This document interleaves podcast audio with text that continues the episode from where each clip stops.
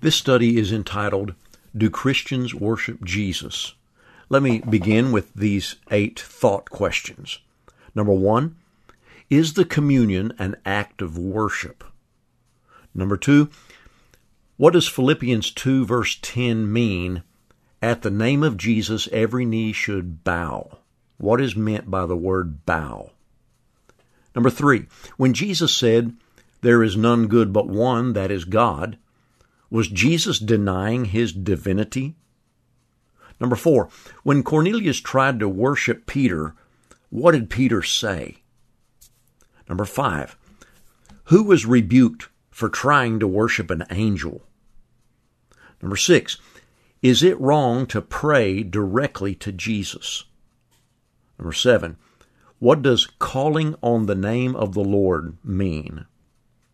Number eight, what are the Psalms and songs? So think about those questions and look for the answers as we study this subject. Do Christians worship Jesus? This study is about whether Christians as individuals and the church as a group should worship Jesus. If Christians were asked, do Christians and the church worship God? Most would probably answer, yes, of course. But if Christians were asked, do Christians and the church worship Jesus? Some would answer either no or I don't know. Now, this present study will present the belief that Christians and the church should worship Jesus. The subject before us is really a question about the Godhead. The God of the Bible is not just one person. The God of the Bible is a Trinity the Father, the Son, and the Holy Spirit. In Matthew 28, verse 19, Go therefore and make disciples of all the nations, baptizing them in the name of the Father, and of the Son, and of the Holy Spirit. In 1 Corinthians 12, verse 4, Therefore,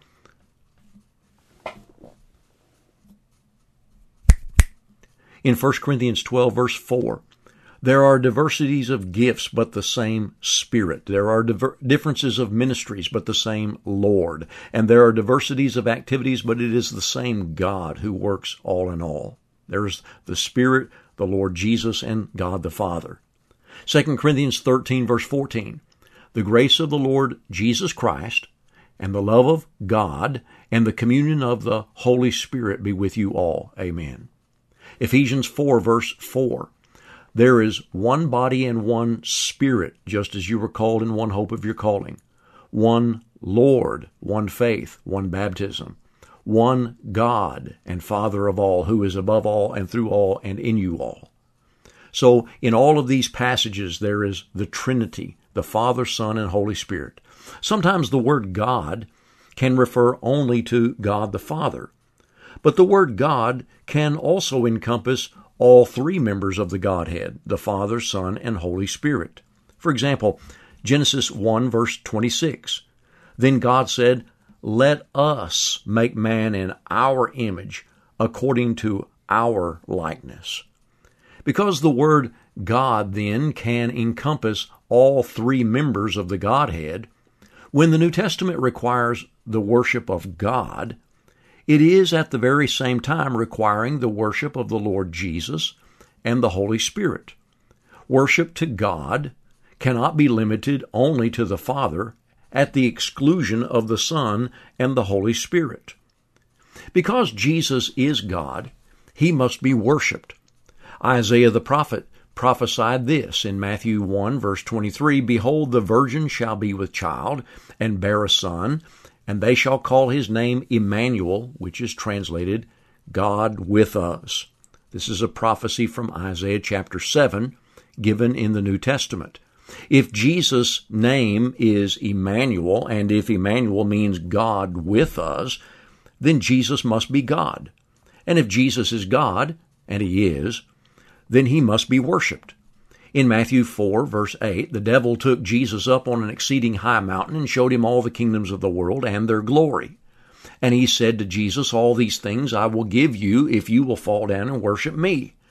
Then Jesus said to him, Away with you, Satan, for it is written, You shall worship the Lord your God, and him you shall serve. This is not a suggestion here, this is a command. Since Jesus is God, then it is commanded that Jesus be worshiped according to this. When Jesus was resurrected, you'll remember Thomas was not present when Jesus revealed himself to the other apostles. Thomas had been nicknamed Doubting Thomas because he didn't believe the reports about Jesus' resurrection. He said that he would not believe unless he put his fingers into the nail prints of Jesus' hands and thrust his arm into the side of Jesus where the spear had been. Now watch this in John 20 verse 26. And after eight days, his disciples were again inside and Thomas with them. Jesus came, the doors being shut, and stood in the midst and said, Peace to you. Then he said to Thomas, Reach your finger here and look at my hands, and reach your hand here and put it into my side. Do not be unbelieving, but believing. And Thomas answered and said to him, My Lord and my God. Thomas was never rebuked for talking like this to Jesus. Jesus is God. The Apostle Paul is especially vocal about the deity of Jesus. In Philippians 2, verse 5, he writes, Let this mind be in you, which was also in Christ Jesus, who, being in the form of God, did not consider it robbery to be equal with God. Now, what does this mean? The word robbery is better translated grasped. And the New American Standard Bible translates the verse like this Who, though Jesus existed in the form of God, did not regard equality with God a thing to be grasped. You see, Jesus existed in the form of God because he was God. He did not consider his equality with God as something to be grasped onto and held onto at all cost. To illustrate, give a, a little kid a piece of candy and then try to take it away. That little kid will fight you. He's going to grasp onto that candy and he's not going to give it up. Well, Jesus was not like that. He did not consider his equality with God as something to be grasped onto and never let go of. He was willing to give up his glory and his splendor and come to the earth and live and die like a man in order to save us. The point is, Jesus was God. Now let's finish reading this passage in Philippians chapter 2. I'll start verse 5 again. Let this mind be in you, which was also in Christ Jesus, who being in the form of God, did not consider it robbery to be equal with God, but made himself of no reputation, taking the form of a bondservant and coming in the likeness of men, and being found in the appearance as a man, he humbled himself and became obedient to the point of death, even the death of the cross. Therefore, God has highly exalted him and given him the name which is above every name, that at the name of Jesus every knee should bow, of those in heaven and of those on the earth, and of those under the earth, and that every tongue should confess that Jesus Christ is Lord to the glory of God the Father. Verse 10 says, Every knee should bow to Jesus. What does this mean? The word bow comes from a Greek verb kampto. This is a Hebrew idiom that means worship. The word kampto is found only four times in the New Testament We've already noticed one of those occurrences here in Philippians chapter 2, but let's look at the other occurrences. In Romans 11, verse 4, but what does the divine response say to, to Elijah? I have reserved for myself 7,000 men who have not bowed the knee to Baal. To bow to Baal means to worship Baal. In Romans 14, verse 10, for it is written, as I live, says the Lord, every knee shall bow to me, and every tongue shall confess to God. Philippians 2, verse 10, is also like this a quotation from Isaiah 45, verse 23. And it means every knee should bow in worship to God. Remember two things here. First, we've already seen that the word Lord or God can include all three members of the Godhead Father, Son, and Holy Spirit. And we have seen Philippians 2, verse 10 explicitly applies this prophecy of Isaiah 45 to the Lord Jesus Christ. It is a prophecy about the Lord God, but it's applied to Jesus. So here are two verses then Philippians 2, verse 10, and Romans 14:11 which command Christians and the church to worship Jesus. The final passage that uses the word bow or kampto is Ephesians 3:14. For this reason I bow my knees to the Father of our Lord Jesus Christ. Well, obviously this verb campo is a verb to worship, and we see that this command applies to the Lord Jesus in Philippians 2 verse 10 and Romans 14 verse 11. There is another word translated worship in the New Testament. In Luke 24 verse 52, the disciples worshiped Jesus and returned to Jerusalem with great joy. Here's an example of disciples worshiping Jesus after he ascended into heaven. This word for worship is proskuneo. It's used 60 times in the New Testament and it's often used in reference to Jesus. I wish to offer the following suggestions. First, it's a mistake to study about the worship of Jesus and limit oneself to studying only the word proskuneo. Obviously, other words also mean to worship, as we have seen in the word bow or kampto in Philippians 2:10 and Romans 14:11. Second, it's also a mistake to assume that the word proskuneo is never used in the imperative mood in reference to Jesus. The word proskuneo is actually used in the imperative mood, that's the command form, four times in the New Testament. In Hebrews 1 6, Revelation 14 7, Revelation 19 10, and Revelation 22 9. You'll notice that the very first imperative usage of this verb proskuneo is in reference to Jesus. In Hebrews 1 verse 6, when God again brings the firstborn into the world, he says, Let all the angels of God worship Jesus, proskuneo Jesus.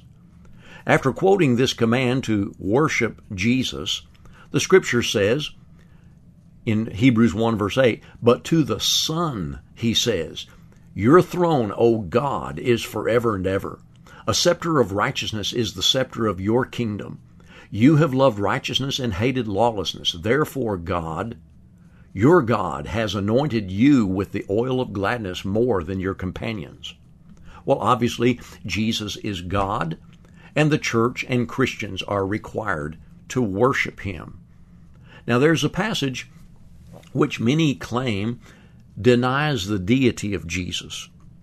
In Matthew 19, verse 16, behold, one came to Jesus and said to him, Good teacher, what good thing shall I do that I may have eternal life? And so he said to him, Why do you call me good? No one is good but one, that is God. But if you want to enter into life, keep the commandments. Well, it's believed by many that Jesus was rebuking this um, teacher, uh, this uh, young man that came to him, that Jesus was supposedly denying he was God. Is that true? No, it's just the opposite, in fact. This man came to Jesus and called him good in a very casual way. And Jesus used this occasion, this man's statement, to provoke thought in his thinking. Jesus is saying, basically, do you realize what you're saying when you call me good? Do you realize there is no one good except one, that is God? And do you realize that by calling me good, you are calling me God? And so Jesus is using this word good in its absolute sense. There is no one who is absolutely good, absolutely perfect, except God. And if someone calls Jesus good, they are in fact calling him God. Because Jesus is God, he was worshiped as God when he came to the earth. In Matthew 2, verse 11, when the wise men came into the house, they saw the young child with Mary, his mother, and fell down and worshiped him. Well, some people say, well, yes, uh, some men worship Jesus here, but these were ignorant men and they didn't know better. And Jesus was a baby and he couldn't stop these ignorant men from sinning and worshiping him. Perhaps. Well, let's go on and notice some other passages. In Matthew chapter 8, verse 1, when Jesus came down from the mountain, great multitudes followed him, and behold, a leper came and worshiped him, saying, Lord, if you're willing, you can make me clean. Now, Jesus did not rebuke this worshiper. When Cornelius tried to worship Peter, Peter rebuked him for trying to do that. In Acts 10, verse 25 and 26, Peter coming in, Cornelius met him and fell down at his feet and worshiped him. Peter lifted him up, saying, Stand up, I myself also am a man. When the apostle John tried to worship an angel, the angel stopped him and rebuked him. In Revelation 22 verse 8, I, John, saw and heard these things, and when I heard and saw, I fell down and worshipped before the feet of the angel who showed me these things. And then he said to me, See that you do not do that, for I am your fellow servant and of your brethren the prophets, and of those who keep the words of this book. Worship God. So, you see, when the leper came in Matthew 8 and bowed down and worshiped Jesus, Jesus did not rebuke him like Peter rebuked Cornelius or like the angel rebuked John. Jesus accepted the worship because Jesus is God and worshiping God is the appropriate thing to do. In Matthew 9 and verse 18, while Jesus spoke these things, behold, a ruler came and worshiped him. Again, there's no rebuke from Jesus for this worship. In Matthew 14, verse 33, then those who were in the boat came and worshiped him, saying, Truly, you are the Son of God. Again, no rebuke from Jesus for this worship. Not only was Jesus worshiped by his disciples while he was on the earth, but Jesus was worshiped after he returned to heaven. In Luke 24, verse 50, he led them out as far as Bethany, and he lifted up his hands and blessed them. And it came to pass, while he blessed them, that he was parted from them and carried up into heaven. And they worshipped him and returned to Jerusalem with great joy and were continually in the temple praising and blessing God. Here, the disciples worshiped Jesus after he ascended into heaven. Notice carefully verse 51, he parted from them and was carried up into heaven. And verse 52 says they worshiped him after he had ascended.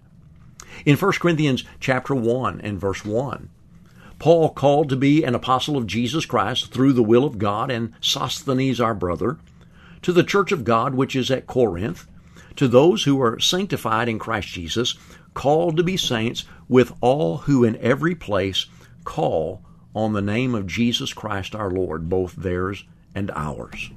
Notice carefully, those who in every place call on the name of Jesus Christ our Lord. To call on the name of the Lord is an Old Testament expression for worship. In Genesis chapter 4 verse 26, the Bible says, As for Seth, to whom also a son was born, and he named him Enosh, then men began to call on the name of the Lord. What this means is that men began to worship the Lord publicly and openly. H.C. Leupold, he's the man who wrote the comments in Barnes' Notes commentary on the Old Testament. He wrote this Since this calling out by the use of the name definitely implies public worship, we have here the first record of regular public worship. Private worship is presupposed as preceding.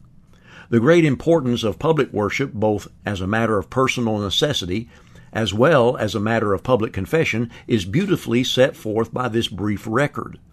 This act bears eloquent testimony to the courage of this group, who wanted to be known as such, who, whose hope was placed only in Yahweh. It is not enough to say that Yahweh's religion began with Enoch. It began with Adam and developed into regular public worship in three generations.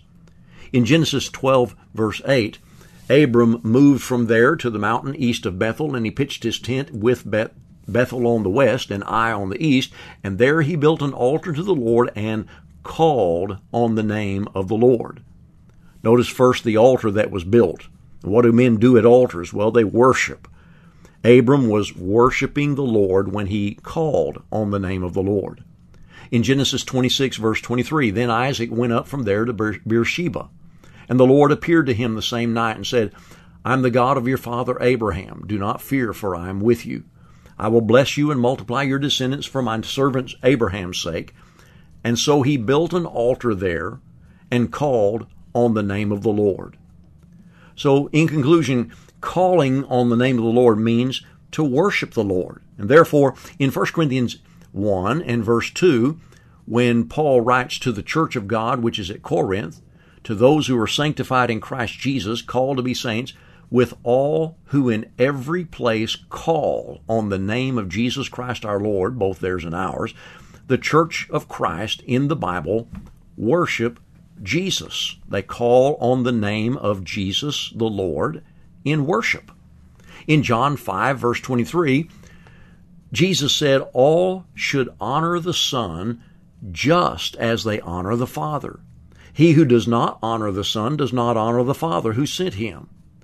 Now, if we do not worship Jesus, we are sinning because he must be honored just as the Father is honored. We must give him the same honor as we give the Father. One way the church worships Jesus is by singing to him. In Ephesians 5, verse 19, speaking to one another in psalms and hymns and spiritual songs, singing and making melody in your heart to the Lord. We are to sing to the Lord, and when we do this, we are worshiping Jesus. Think of the songs that we sing. Brother Linwood wrote this song, which we often sing. It's entitled We Believe, and the words in the lyrics are this Again, O precious Savior, in memory we have met, for naught of life could tempt our heart thy love to e'er forget. 'Twas long ago, dear Savior, the debt was paid for sin, yet now, O Savior, we believe thy love's as pure as then. We cannot touch thy body, so mangled, torn, and scarred. Yet we believe and worship thee, who for our sin was marred. Our eyes cannot behold thee as we commune today, yet uh, we have not seen, yet we believe that thou art here today. See, Brother Linwood uh, believed the church does worship Jesus, and that's right. When the Lord's Supper is observed, we're worshiping Jesus by doing that. The Lord's Supper is an act of worship. It is scripturally done only in the assembly of the church. We can't do this privately outside of the church assembly. When it is observed, our minds are to be focused on Jesus and what Jesus did for us. In 1 Corinthians 11, verse 27, therefore whoever eats this bread or drinks this cup of the Lord in an unworthy manner will be guilty of the body and blood of the Lord. But let a man examine himself, and so let him eat of the bread and drink of the cup. For he who eats and drinks in an unworthy manner eats and drinks judgment to himself, not discerning the Lord's body. Some deny that we're worshiping Jesus when we commune, but this seems illogical for several reasons. First, the church is commanded to worship Jesus, 1 Corinthians 1, verse 2. Second, communion is an item of worship. And third, it focuses specifically upon Jesus. The Lord's Supper is more than a memorial, it is worship to the Lord. Finally, if Jesus is God and should be worshiped, can Christians pray directly to Jesus? Prayer is certainly an act of worship. In Daniel chapter 6, verse 6, the governors and satraps thronged before the king and said thus to him, King Darius, live forever. All the governors of the kingdom, the administrators and satraps, the counselors and the advisers have consulted together to establish a royal statute to make a firm decree that whoever petitions any god or man for thirty days, except you, O king, shall be cast into the den of lions. Now, O king, establish the decree and sign the writing, so that it cannot be changed according to the law of the Medes and Persians, which does not alter. Therefore, King Darius signed the written decree. Now, praying to Darius was tantamount to worshiping the emperor, and Daniel refused to do this. So, prayer is an act of worship, and we're asking the question can a Christian pray to Jesus? Well, many brethren say, no, you can't pray directly to Jesus. This is wrong. When they say you can't, it's wrong. That sounds like they're saying that it's sinful. Is that right? Let me illustrate what happened uh, to a sister in the church. Brother Doug Edwards told me about his grandmother. She died of lockjaw. She was in the hospital. She was on the verge of death and she was in great agony. And as she was in her bed dying, she was crying out, Help me, Lord Jesus. Oh, Lord Jesus, help me. She said that through her clenched teeth. Oh, help me, Lord Jesus. Was she wrong for doing this? Is it wrong to pray to Jesus like this? I don't believe the grandmother sinned when she prayed to the Lord Jesus directly. I don't believe a, a Christian should say to this old woman, Now, Granny, you shouldn't talk like that. I was having a conversation with a brother who thinks it's wrong to pray to Jesus directly. He said, I've never heard anyone in the church pray to Jesus my entire lifetime. And I said, Yes, you have. You just don't realize it. And then I reminded him about the old song that we sing, My Faith Looks Up to Thee. In that song that the church has sung all of my life, we sing, My faith looks up to thee, thou Lamb of Calvary, Savior divine. Now hear me while I pray. Take all my guilt away. Oh, let me from this day be wholly thine. Now, if it's wrong to pray to Jesus, we're going to have to stop singing a lot of our old songs that we've been singing for years and years. But what are psalms? Psalms are prayers put to music. In fact, many of the psalms in the Bible are explicitly called prayers. In Psalm 102, verse 25, Of old you laid the foundation of the earth. The heavens are the work of your hands. They will perish, but you endure. Yes, they will all grow old like a garment. Like a cloak, you will change them and they will be changed. But you are the same, and your years have no end. Now, first I point out that this psalm is a song sung directly to the Messiah. I know that because of Hebrews 1 verse 10.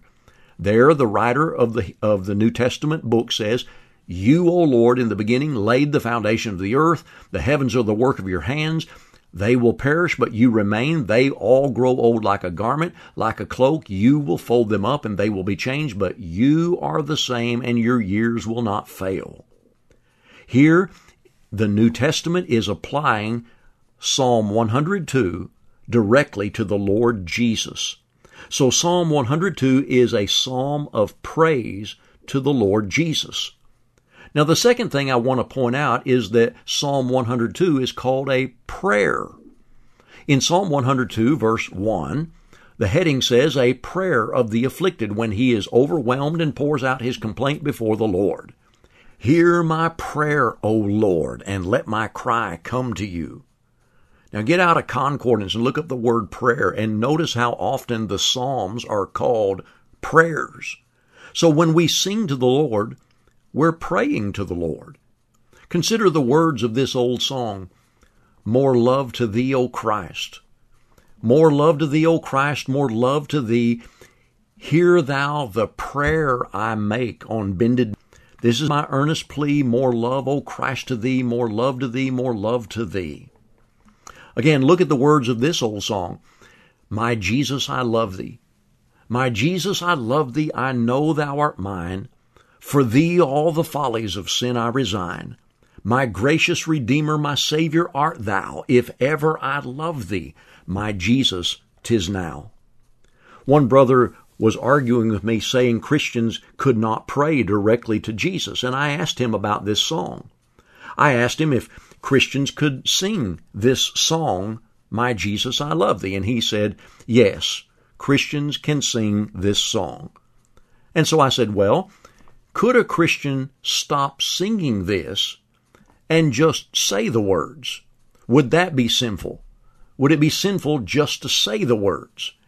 And the brother replied, Maybe.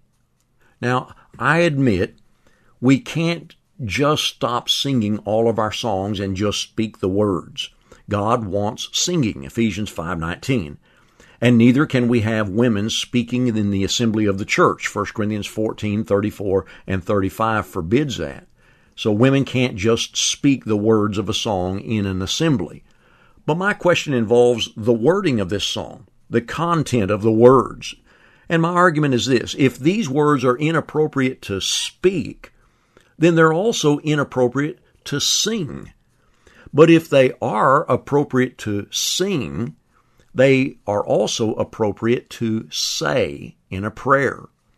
Brother Linwood Smith himself wrote the words to the following song published in his songbook, Glory Gates.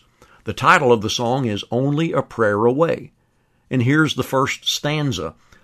Oh, my friend, are you weary and filled with despair? Is there nothing that brightens your day? Jesus tenderly waits. He now offers his care. He is only a prayer away. He's only a prayer away. He's only a prayer away. Let him come and relieve you with his tender touch. The third stanza. Just a prayer when I need him will carry me through. Just a prayer when I'm tempted to stray. Jesus promised to hear me. He'll answer me too. He's only a prayer away. He's only a prayer away. He's only a prayer away. Let him come and relieve you with his tender touch. Well, obviously, Brother Linwood believed men could pray to Jesus, or he would not have written the words of that song. A brother argued with me and he said, if we're having a direct two way conversation with Jesus, then it's permissible to speak directly to Jesus. But if that doesn't happen, we can't speak directly to Jesus, and therefore Christians cannot pray directly to Jesus. Now, I'm not sure where this rule of interpretation came from, but let's examine this rule. Are there passages where disciples prayed directly to the Lord without being involved in a two way conversation with the Lord? Yes, there are. In Acts chapter 1, verse 24, the eleven apostles prayed and said, You, O Lord, who know the hearts of all, show which of these two you have chosen to take part in this ministry and apostleship from which Judas by transgression fell, that he might go to his own place. Here, the apostles are praying to Jesus directly. Jesus chose the original apostles, and they're now praying for him to choose a replacement for Judas. And there's no two way conversation going on here. There's no indication that these apostles did anything inappropriate by praying directly to the Lord Jesus. In Acts 7, verse 59, they stoned Stephen as he was calling on God and saying, Lord Jesus, receive my spirit. And then he knelt down and cried out with a loud voice, Lord, do not charge them with this sin. And when he had said this, he fell asleep. There's, you'll notice no two-way conversation going on here. There's no indication that Stephen sinned here in his last moments on the earth when he prayed directly to the Lord Jesus. In 2 Corinthians 12 and verse 7, Paul writes, Lest I should be measured by the abundance of the revelation, a thorn in the flesh was given to me, a messenger of Satan to buffet me, lest I be exalted above measure. Concerning this thing, I pleaded with the Lord three times that it might depart from me. And he said to me, My grace is sufficient for you, for my strength is made perfect in weakness. Therefore, most gladly, I will rather boast in my infirmities, that the power of Christ may rest upon me. Paul prayed here, you see, to the Lord three times for help, just like Doug's grandmother was praying for help on her deathbed when she had lockjaw. Three times he prayed. The first two times the Lord said nothing. Only after the third prayer did the Lord respond back and speak to Paul. So there was no two way conversation going on at least the first two times. And the third time, as far as that goes, when Paul initiated the third prayer. There are other passages. In John 14, verse 14, Jesus, speaking to his disciples, said, If you ask anything in my name, I will do it. The New American Standard Bible translates this, If you ask me anything in my name, I will do it. Other translations agree with that. The New International Version, the English Standard Version, the New Revised Standard Version, the and um, and other versions, the, the Net Bible agrees with this translation. If you ask me anything in my name, I will do it. Many Christians believe Jesus was here speaking about the future after he would have died and ascended back into heaven. And I believe that. In 1 Corinthians 16 verse 22, if anyone does not love the Lord Jesus Christ, let him be accursed. O Lord, come. Here's the apostle praying to the Lord, O Lord, come. In 1 Timothy 1 and verse 12, I thank Christ Jesus our Lord, who has enabled me because he counted me faithful, putting me into the ministry. And so here's Paul saying, I thank the Lord. How do you do that? Without speaking to the Lord directly. In Revelation 5, verse 8, now when he had taken the scroll, this is the Lamb of God, when he had taken the scroll, the four living creatures and the twenty four elders fell down before the Lamb, each having a harp and golden bowls full of incense, which are the prayers of the saints. And they sang a new song, saying, You are worthy to take the scroll, to open its seals, for you were slain and have redeemed us to God by your blood out of every tribe and tongue and people and nation. Here are the prayers of the saints symbolized as censers filled with incense. These prayers are being offered to the Lamb, the Lord Jesus Christ. Well, let's ask this question. What about the model prayer in Matthew chapter 6 and verse 9 when Jesus taught the disciples how to pray? Didn't Jesus there teach disciples to pray, Our Father who art in heaven? Doesn't this restrict us from praying to Jesus directly? Well, we need to be careful and not make the same mistake that the Baptist makes concerning John 3:16. When the Baptist reads John 3:16, he sees believing in Jesus, but he doesn't see anything about baptism in that verse. And he concludes then that believing without baptism saves the sinner. Well, what do we tell this Baptist? We tell him that John 3:16 is not the only verse in all of the Bible. It's not the whole story about salvation in that one verse. Belief is indeed necessary for salvation, but other passages also teach that baptism is necessary. Acts 2:38 for an example. Well, in the same way, Matthew 6 9 teaches us to pray to the Father. But this is not the only verse in all of the Bible about prayer. There are other verses which we have already noticed just a few moments ago of people praying to Jesus.